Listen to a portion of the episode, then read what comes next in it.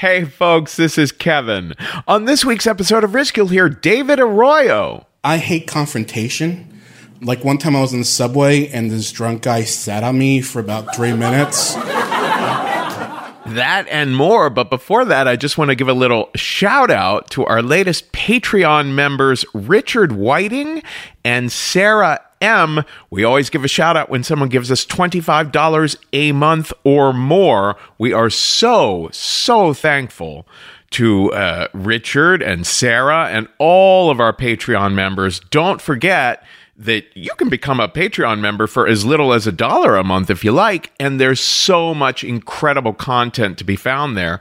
There are now over 50 bonus stories that you've never heard on the free podcast that are there. And the latest Patreon check in that I recorded was an extensive interview with risk story coach Cindy Freeman. And we really got into a lot of profound stuff in that conversation. So go over to p-a-t-r-e-o-n dot com slash risk and become a member and help us keep this running. Now here's the show.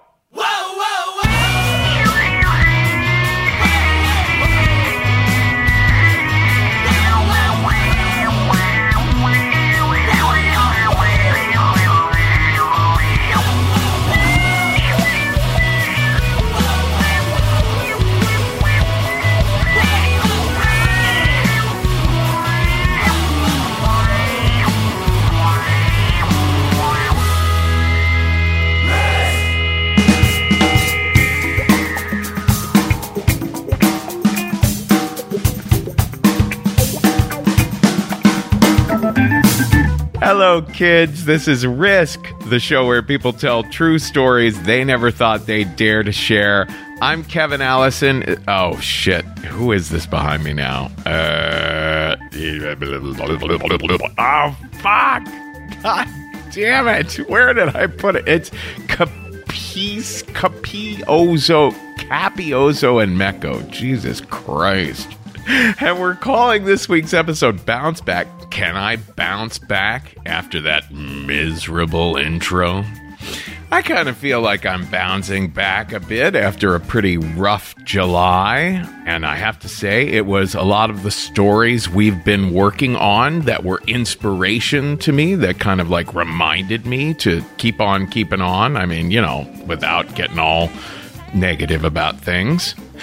Now, in a little bit, we're going to hear a story by Diana Dinerman that she shared at a Los Angeles show of ours a while back. She can be found on Twitter at ddinnerman. But before that, we're going to hear a story that was recorded in New York at our show at Caveat. This is David Arroyo. He has a YouTube channel called Arroyo 2099.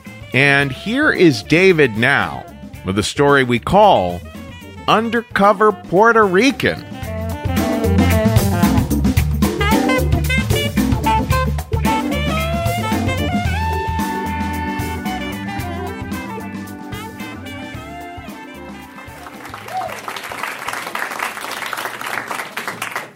Hey guys, uh, so it's around June, and it's one of those really hot, steamy New York summer days. I'm in the subway, it's like 110 degrees. I'm sweating like crazy. There's sweat in my eyes, uh, my eyes sting, and I have these two gigantic bags full of crap from the thrift store. Basically, crap to make my crappy apartment look less crappy. So the train comes in, doors open up, and like every New Yorker, you rush in to grab a seat, right? So I rush in to grab a seat, and there's no seats, but I look and I see this girl she's wearing a Puerto Rican t-shirt and a Puerto Rican bandana. She has two bags taking up two seats on the bench, which I fucking hate. But you know, I'm standing there, and what you gotta know about me, guys, is that I hate confrontation. Like one time I was in the subway, and this drunk guy sat on me for about three minutes before I got up and left the train. So normally I would just stand there and I would just let the seats go.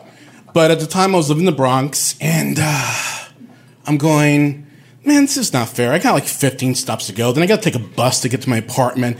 No, man, this fucking sucks. I, of all people, deserve these seats. So I point to the seats, and the girl is annoyed and she takes her bags off the seats, and I sit down.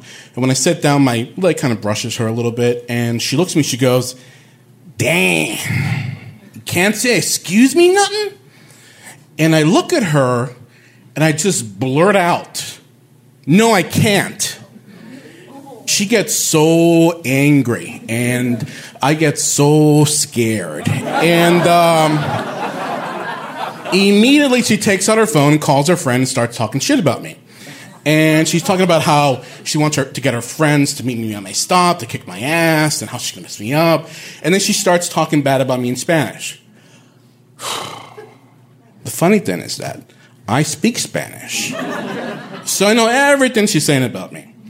Then she goes and says, This white boy thinks he's better than me. And I find that kind of really hysterical because both my parents are Puerto Rican. Um, I was born in the Bronx, but my parents moved me down when I was three. And they made a big point of speaking English around the house because they wanted me to keep my English. They wanted me to, because they felt like it was going to be a big advantage for me when I grew up.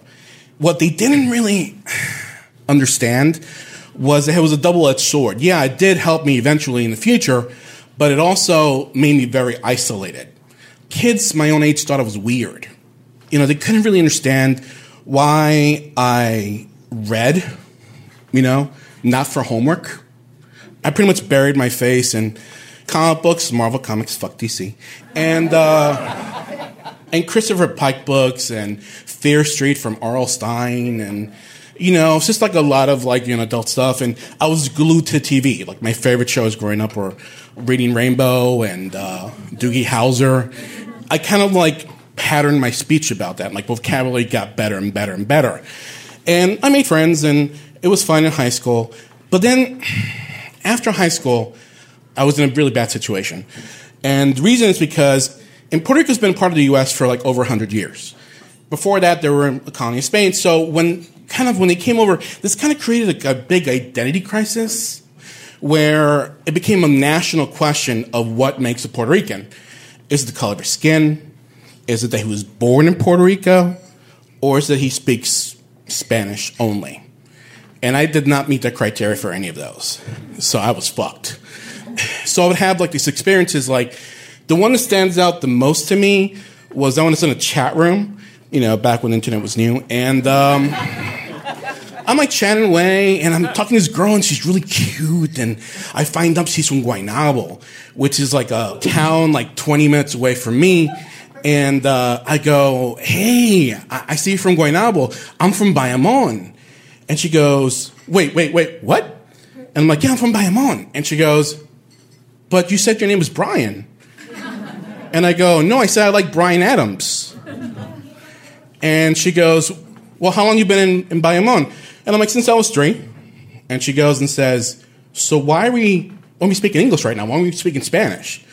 And I'm like, well, you know, I like to speak English. It's my preferred language. My mind kind of works that way. Yada, yada, yada. And she goes and says, um, well, I don't want to talk to you anymore. And I go, why? And she goes, because I only talk to real Puerto Ricans. So now I'm halfway to my stop, and this girl is saying stuff in English like, Does Pedro still have his bat? Does Jose still have his gun? I know they have priors, but I think we can get away with this. And then in Spanish, she's saying to her, she's trying to figure out my stop because she's in Gun Hill Road. That's all the way to the end of the five train. She's saying stuff like, I think he gets off on 96th Street because all white people get off on 96th Street. No white person goes past 96th Street. and I'm thinking to myself, this is ridiculous. So the thing is, like, when I moved to New York, my world was opened up. I started to meet people from, from different races, ethnicities, and stuff like that. And a really weird thing started to happen to me. That was I was being confused for being of other races and ethnicities. Like, I got confused for being Jewish, Italian, one time Pakistani, but most I get confused for being white. Situations would happen whether be with coworkers or you know people I just met acquaintances, and the topic of where you're from comes up, and I'll say, "Well, I'm from Puerto Rico. I was raised there," and they go, "Wait a minute, you're Puerto Rican?" And I go, "Yeah," and they go, "But you speak English so well," or "You don't sound like a Puerto Rican." And my reply was always, You don't sound like a racist, but hey, I guess the world is full of surprises, isn't it? But eventually, I had these conversations over and over and over again that I got fed up, and I would just avoid the question. You know, I let people believe what they want to believe. And that's when I became a undercover Puerto Rican. And I would have like these really weird experiences, you know? Like, I was at this story slam called The Moth where folks, they rate your story. And so I'm sitting next to this like little old lady, and she has like the little perm and the sweater and the little purse and stuff like that. And she looks like your grandma. I'm gonna call her Blanche because both Kevin and me love the Golden Girls. And uh, she goes and says, Hey, I put my, my name in the hat. I'm doing stand up right now and I, I can't wait to get on stage. And I go, Hey, that's nice. That's great. And she gets called up and she tells a story and it's fucking horrible. She has no structure whatsoever. She's going all over the place. It's kind of a boring story, but you know, whatever. She gets bad scores and she comes down and sits next to me. And then a Colombian man gets called up and he goes on stage and he tells the most amazing story. It was amazing. And he got these amazing scores and eventually later on won, the, won them off. And uh, when he gets his scores, she leans over to me and she says, Hey, I guess you gotta be a spick to get good scores around here. And I was floored. I was like, Blanche, you racist bitch. Living up to the Southern stereotype. I thought that, you know, but I still think about this to this day. I didn't say and I just froze. And at the end of the night, she gets up and shakes my hand, says, It was really nice talking to you.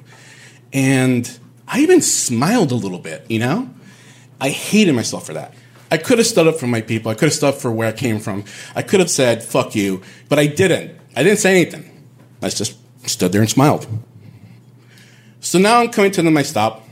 I'm pretty much sure this girl's full of shit because the logistics just don't work. like, how's she gonna get her friends to my stop in time to kick my ass? And what, she's gonna hold me there? It's, that's not gonna work, you know? She's talking to her friend Spanish, talking about how scared I must be and blah, blah. And I'm like, whatever. I get to my stop, and it's Allerton. I get up in Allerton, and I get up from the seat, and she starts screaming on her phone, He's getting off for Allerton! He's getting off for Allerton! And I look at her, and I think about Blanche, and I just go, Yo soy Boricua!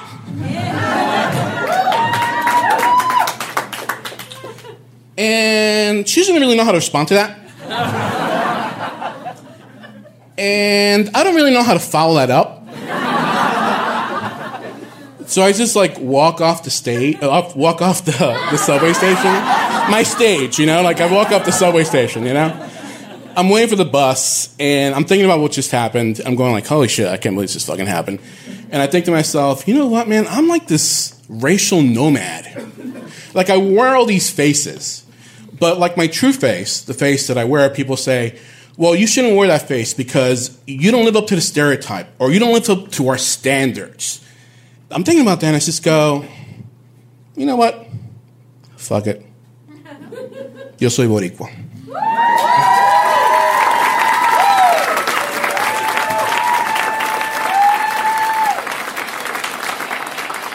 This white boy thinks he's better than me. I speak Spanish. Both my parents are Puerto Rican. I was born in the Bronx. I'm from Bayamon. I'm from Puerto Rico. I was raised there. Wait a minute, you're Puerto Rican? I got confused for being Jewish, Italian, one time Pakistani, but most I get confused for being white. You don't sound like a Puerto Rican. Fuck it. Yo soy boricua. Yo soy boricua. Yo soy boricua. Yo soy boricua. Yo soy boricua!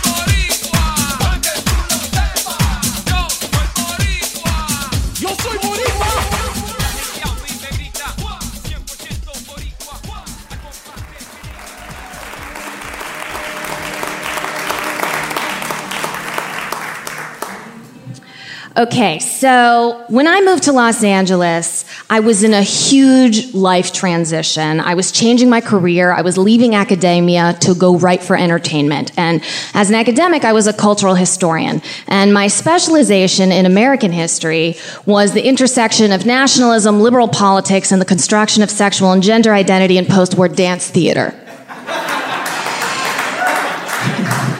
it's a burgeoning field. in addition to that isolating field of study, I'd also gotten out of a long term relationship and I was dating around and I didn't know that many people. And finally, I met somebody. I met somebody who had that perfect combination of being intriguing and annoying.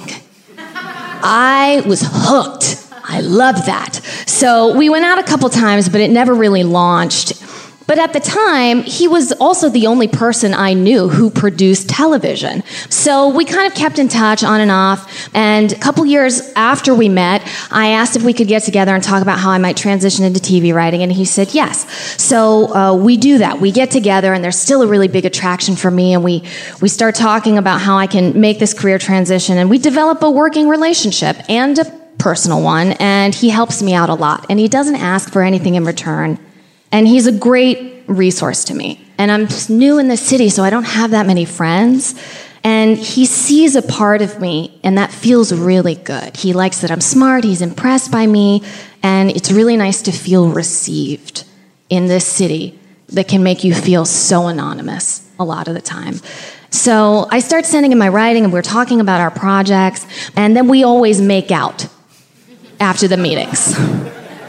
Yeah, we're like teenagers. It's all kissing and heavy petting. And one day he says to me, I want to take you to the mall and buy you a pair of jeans. and I think, well, that's weird, but okay. so I go try on a bunch of jeans, and then we make out in the dressing room of the Bloomingdale's in the Beverly Center.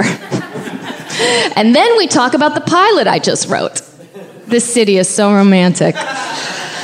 So one week I get really sick, and he's very kind. He comes to my house and he brings a bag of groceries, and he, he brought me bread, milk, fruit, like probiotic yogurt. He makes me tea. He massages my feet, and he knows how to care for someone, and that's really attractive because I'm new here, and there is no one who really takes care of me. And it feels like a relationship, but it doesn't have a name, and we're not sleeping together but I'm thinking about him constantly. He comes back to my place a couple weeks later to congratulate me on winning this writing competition. And he brings me champagne and uh, oil and vinegar and loose teas. And then he brings me a t shirt to sleep in because he knows that I like to sleep in t shirts. And these gifts are domestic and they're intimate. And we sit on the couch and he holds my hand and he kisses me like he really wants me. There's intent behind the kiss, and he's looking at me like I'm a decision. And I'm on the campaign trail. Okay? I am the best version of myself. I'm composed, I'm groomed, I'm polished, I'm available. Pick me. I want the job. I want to be the girlfriend. I want to be the TV executive's post divorce girlfriend. And another week passes, and I have to sing in this choir concert, and I'm still trying to get over this cold. And so I ask him, Do you have a humidifier? And he does. And he comes to my office an hour later, and he brings me his humidifier. And I think this guy is into me. He must want me. Who showers a person with gifts and brings a humidifier to their office? This is proof. But he's not making any plans with me and he's not asking for more of my time. So I decide that this is a slow roll and I need to carry on with my life and whatever it is that I need to do for myself until he comes around. I'll just chip away at him until I win. so I try to go out with other people because I know that someone who is skittish is very suspect of people who are into them too much. And I know this because I am one of those people. So the following week, I try to have dinner with somebody else, some man I couldn't possibly fuck. And uh, he's an autistic lawyer, and we go to dinner at Matzah, and he brings one of those legal pads with him. Very embarrassing. But before I go over there, I'm on the way to this other man's house. It's close enough. I think I'll put the humidifier in my trunk, and I'll just drop it off at his house because I'm done with it and that's fine. And so I do that. I drive to this guy's house after my dinner with this other embarrassing man, and I didn't really even know if he'd be home, but I, I showed up, and right as I pull up to the apartment, I see him driving, and I think, oh, perfect, great, good. I didn't even know if he'd be home. I'll watch him park, and then I watch him walk into the building, and I think, well, I could intercept him and give him the humidifier, but if I do that, then he won't invite me in, and I want in there. So I wait for him to go in his apartment and I pull the humidifier out of the trunk. I walk into the building. I start climbing the stairs and I hear uh, voices behind the door and then I hear a woman's voice. And she says, I bought that milk you like from Trader Joe's.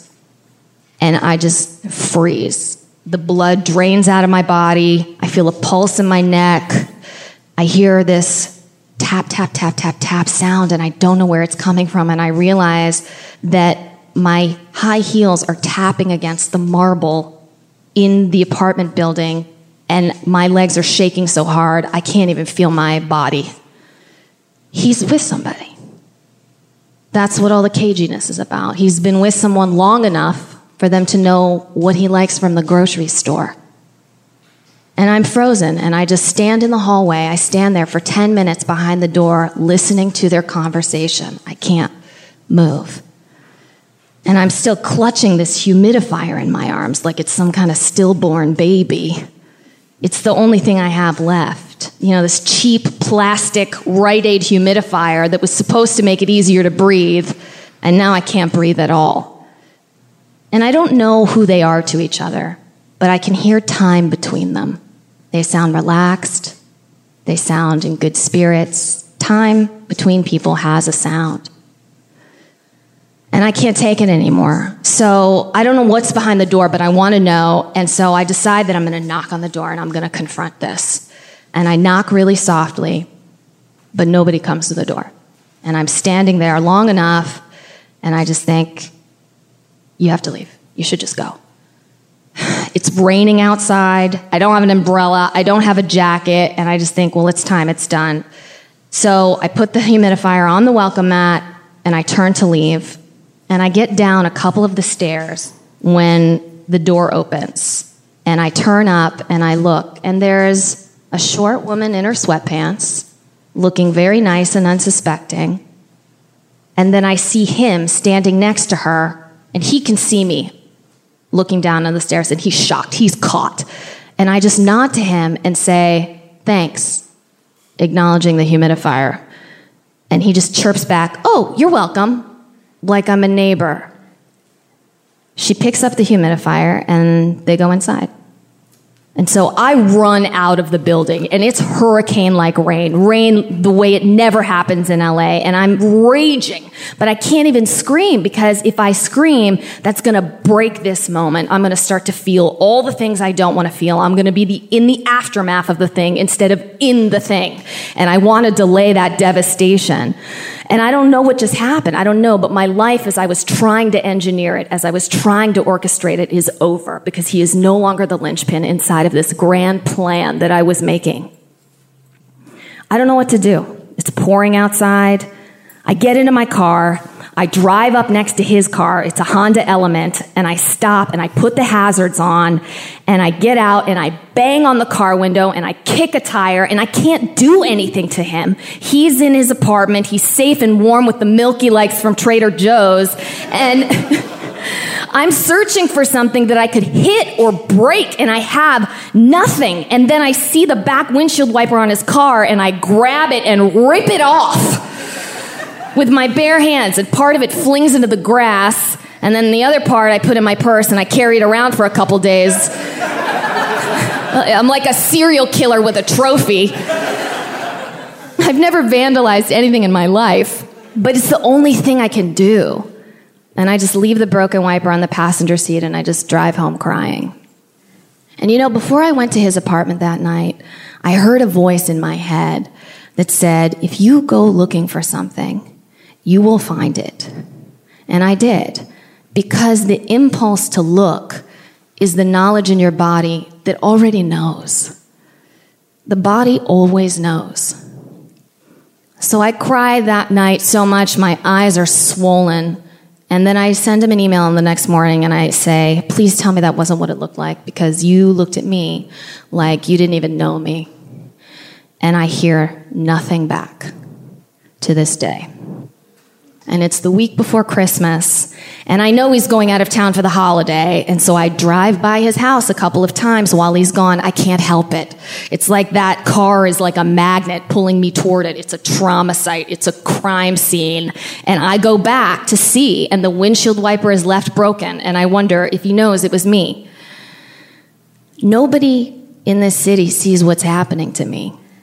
I feel totally invisible and I leave something nasty on his car. I find this coffee cup lid on the street and I write on top of it, prick plus sinner equals you. what does that mean? I don't know. And there's a rational voice inside of my head that's like, What are you doing? Don't come here anymore. Move on. Have a better life. Be grateful this happened now and not later, but everything hurts. I'm disintegrating. And I feel so, so alone. So I call a friend of mine. I'm crying so hard I can barely speak. And he tells me that there is a Sex and Love Addicts Anonymous meeting that night and we should go. And he comes to my apartment and he brings me a pamphlet about Sex and Love Addicts Anonymous. And I read the pamphlet and I'm like, well, this doesn't really sound like me. But I may not have their problem, but I have a problem, so let's just go to the meeting. So we go to Atwater Village and we sit in this brown room that smells like stale cigarettes and we read through the protocol for a 12 step meeting, which is full of shared agreements. And I've never been to one before, so this is new to me.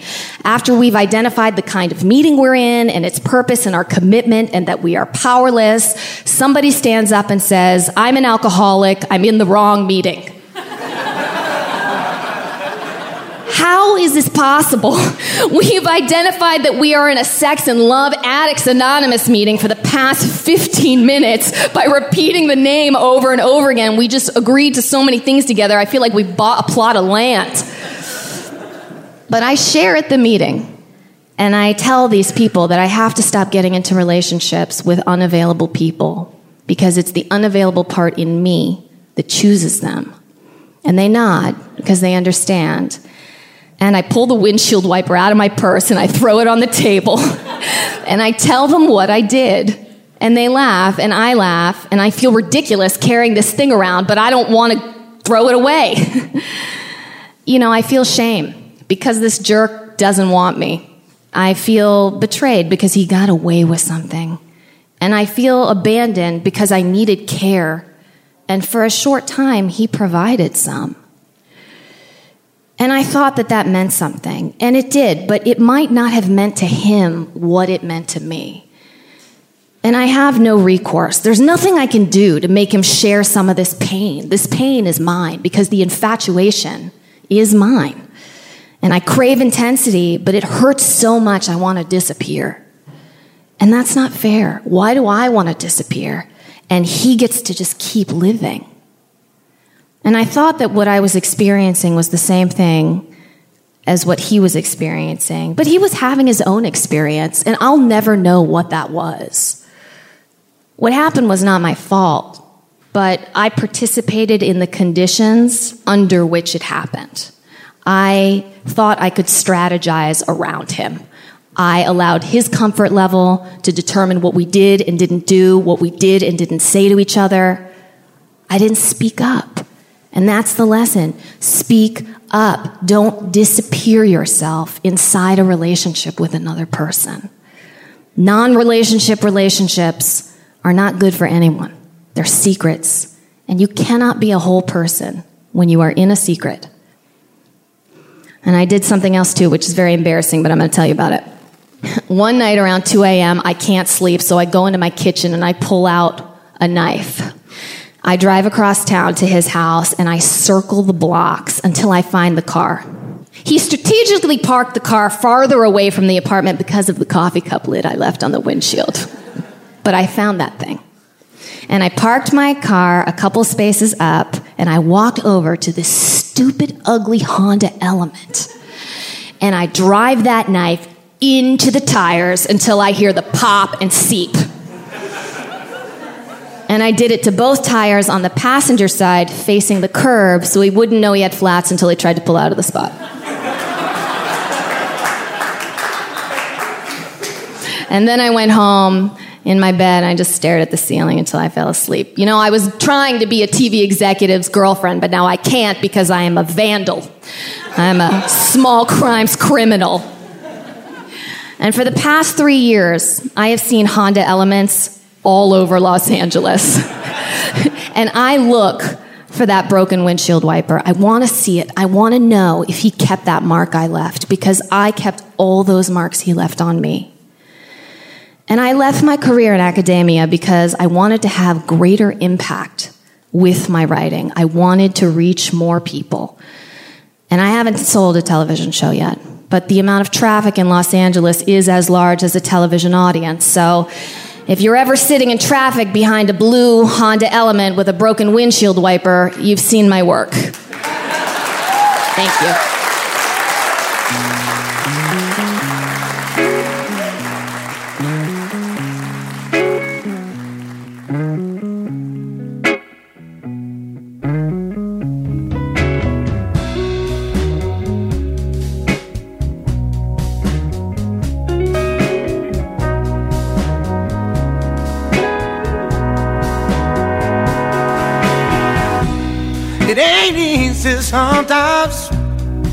Trying to just get back.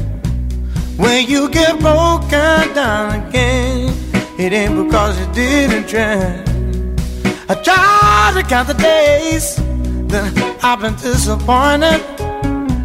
So many hard times it gets disjointed, but it's hard trying to make a living when you get down again. Uh, you just keep giving every time I get up. Something come and bring me down. I get so low sometimes. Feel like love won't be the ground. Yeah.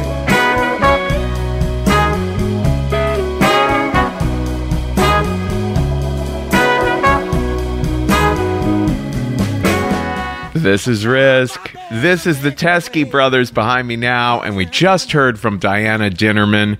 Before that, a little interstitial by Robert Fulham, and a little bit later, a similar take on that theme, an interstitial uh, by Tim Sutton is coming up. And uh, before that, David Arroyo. Now then, you probably do not have very much time to go to the post office, to wait in line, to deal with the traffic, to make the whole trip and everything. Stamps.com eliminates all of that. It brings the amazing services of the U.S. Post Office right to your computer. Simply use your computer to print official U.S. postage 24 7 for any letter, any package, any class of mail, anywhere you want to send. You get 5 cents off every first class stamp and up to 40% off priority mail. No wonder over 700,000 small businesses already use Stamps.com. We've used Stamps.com at Risk and the Story Studio for I don't know how many years now, maybe eight years now. And right now, our listeners can get a special offer that includes a four week trial plus free postage and a digital scale without any long term commitment. Just go to stamps.com, click on the microphone at the top of the homepage, and type in risk. That's stamps.com, enter risk. Our final story on this week's episode was shared by Mike Cotayo at a recent Risk Live show here in New York City. Here is Mike now. You can find him at mikecotayo.com, and he calls his story What Happened on My Way to the Holocaust Museum. Just get by, just get by, just get by, just get by. Get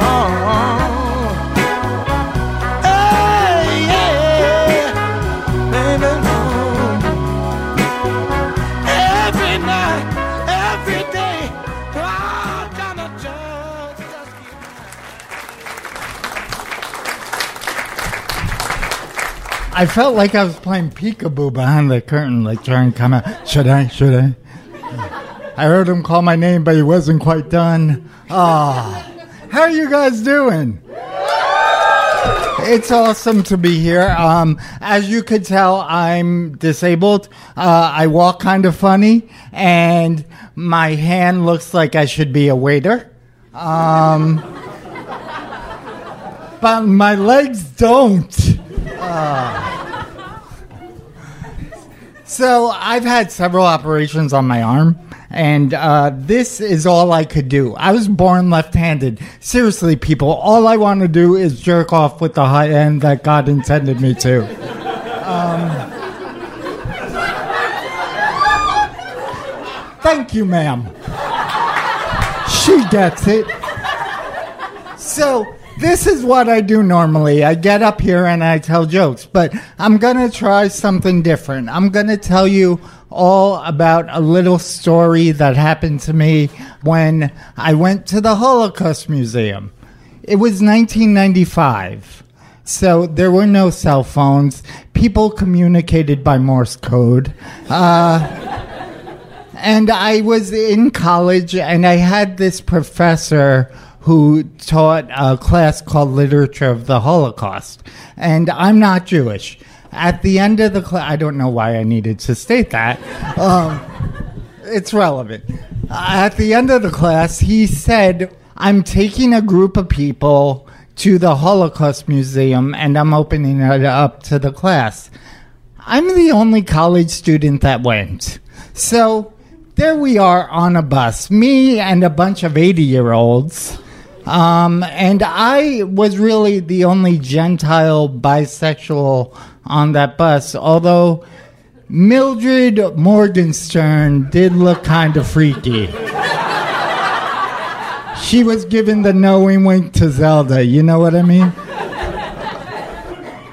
So uh, I was uh, like, uh, the reason I went on this trip is I was obsessed with the Holocaust. Like, I loved learning about it, I loved hearing about it. I wanted to, like, there were so many people who uh, did so many terrible things to other people and those people whether or not they died were survivors.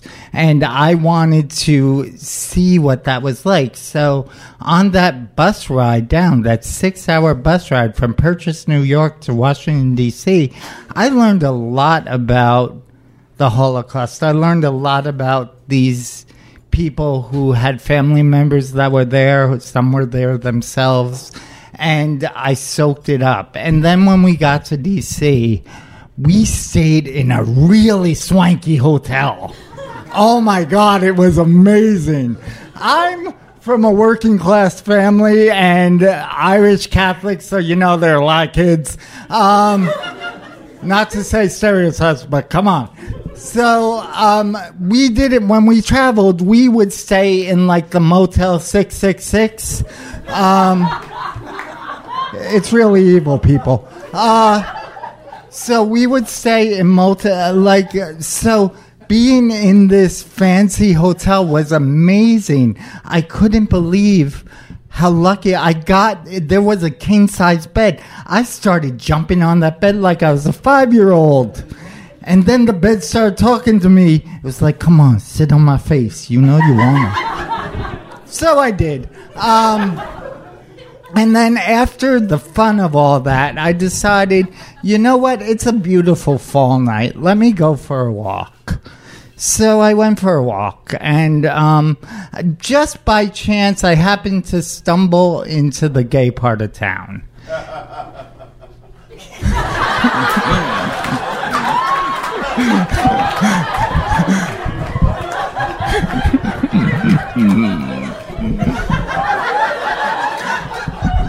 Thank you, sir. so, by chance.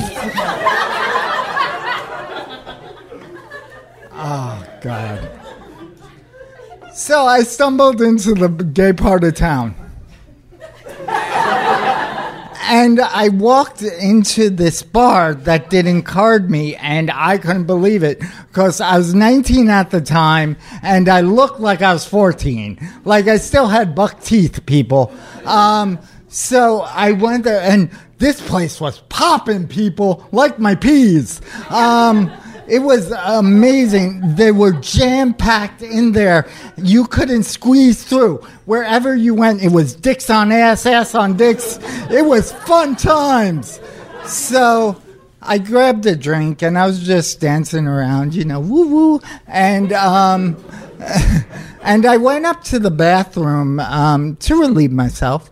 And I, uh, as I was walking in, this guy was walking out, and he really wasn't much to look at. Like, I think he had a pot belly, he was a little balding, but he paid attention to me.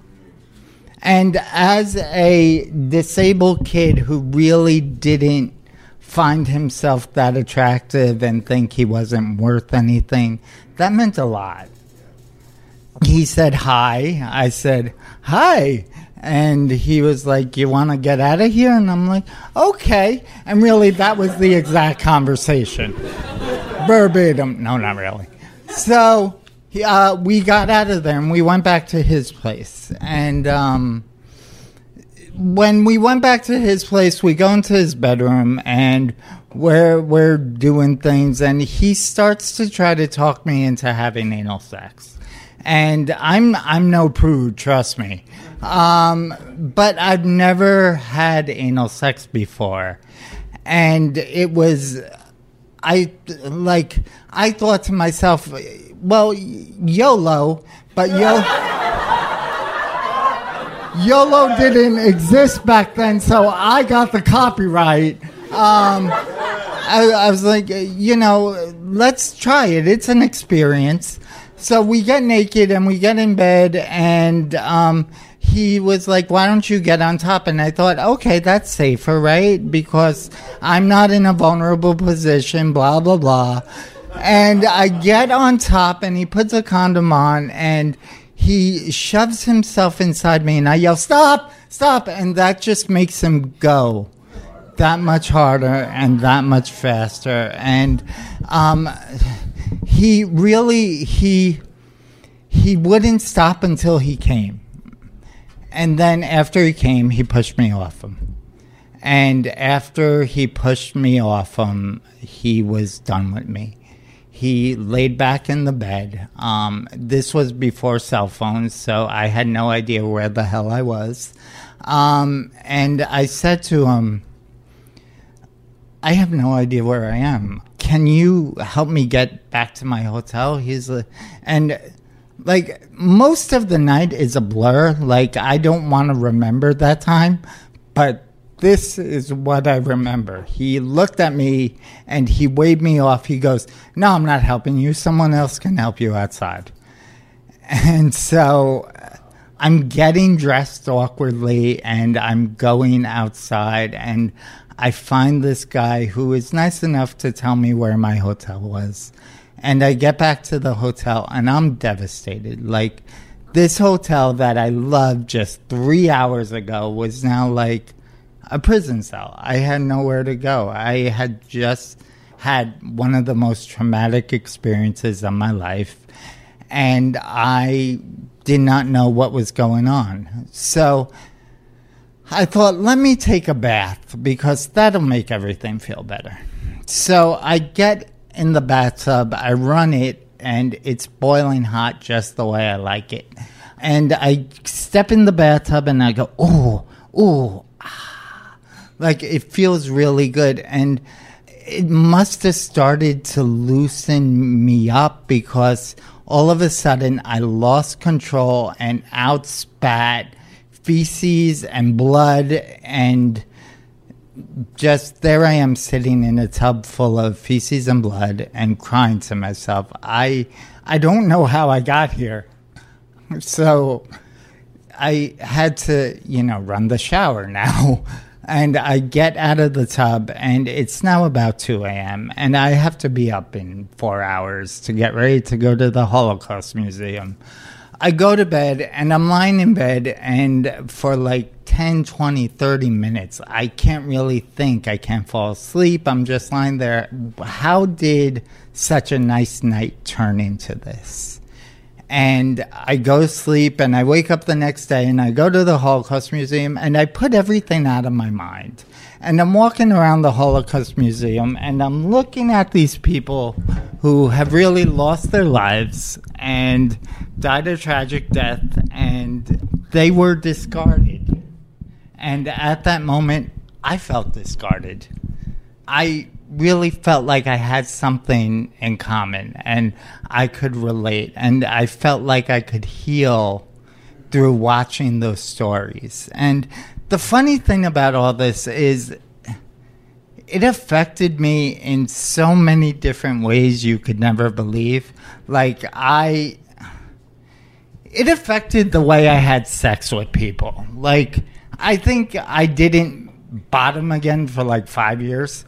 But when I would have sex with people, I was super concerned about them. Like, even if it was a stranger I just met or was standing up with, like, I was super, is this okay? Are you okay? Like, and it really made me feel like I was not going to treat anyone like I was treated.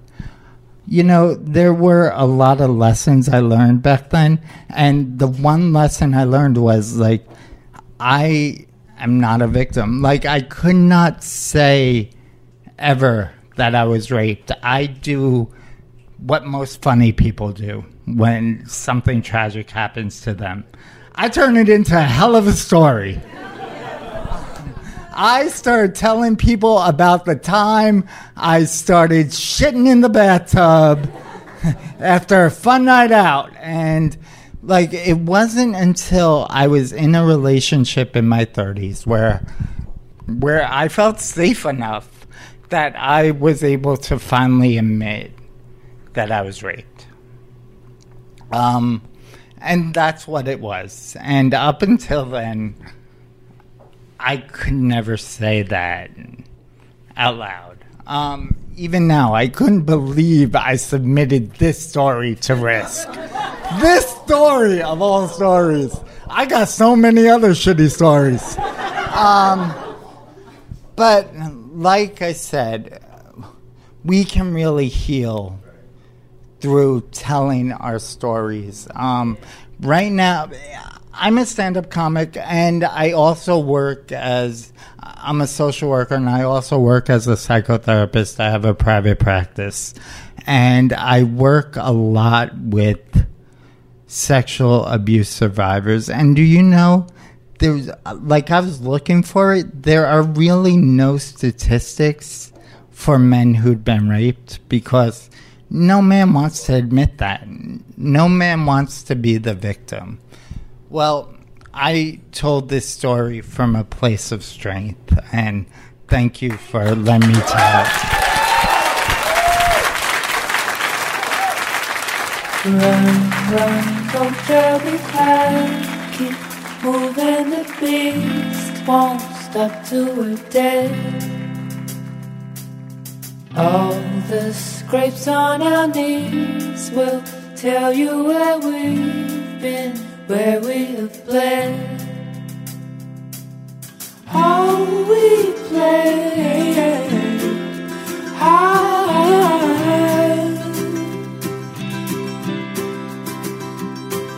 in autumn days. High,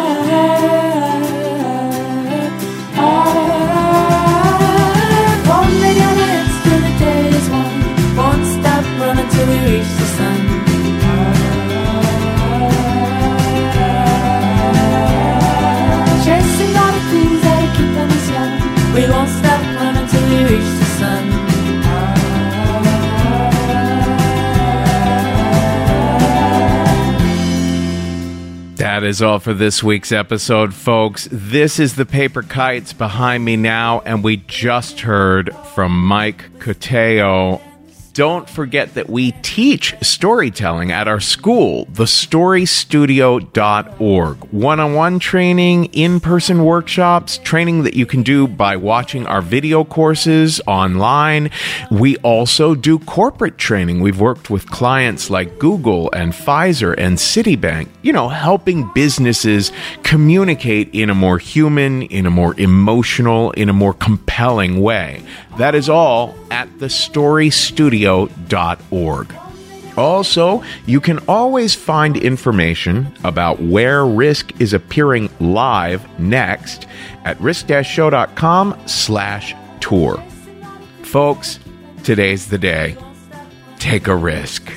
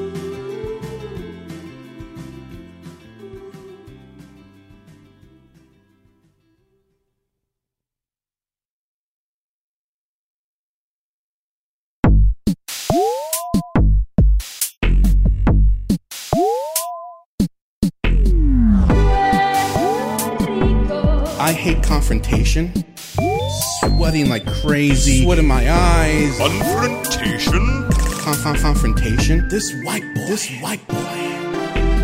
Damn.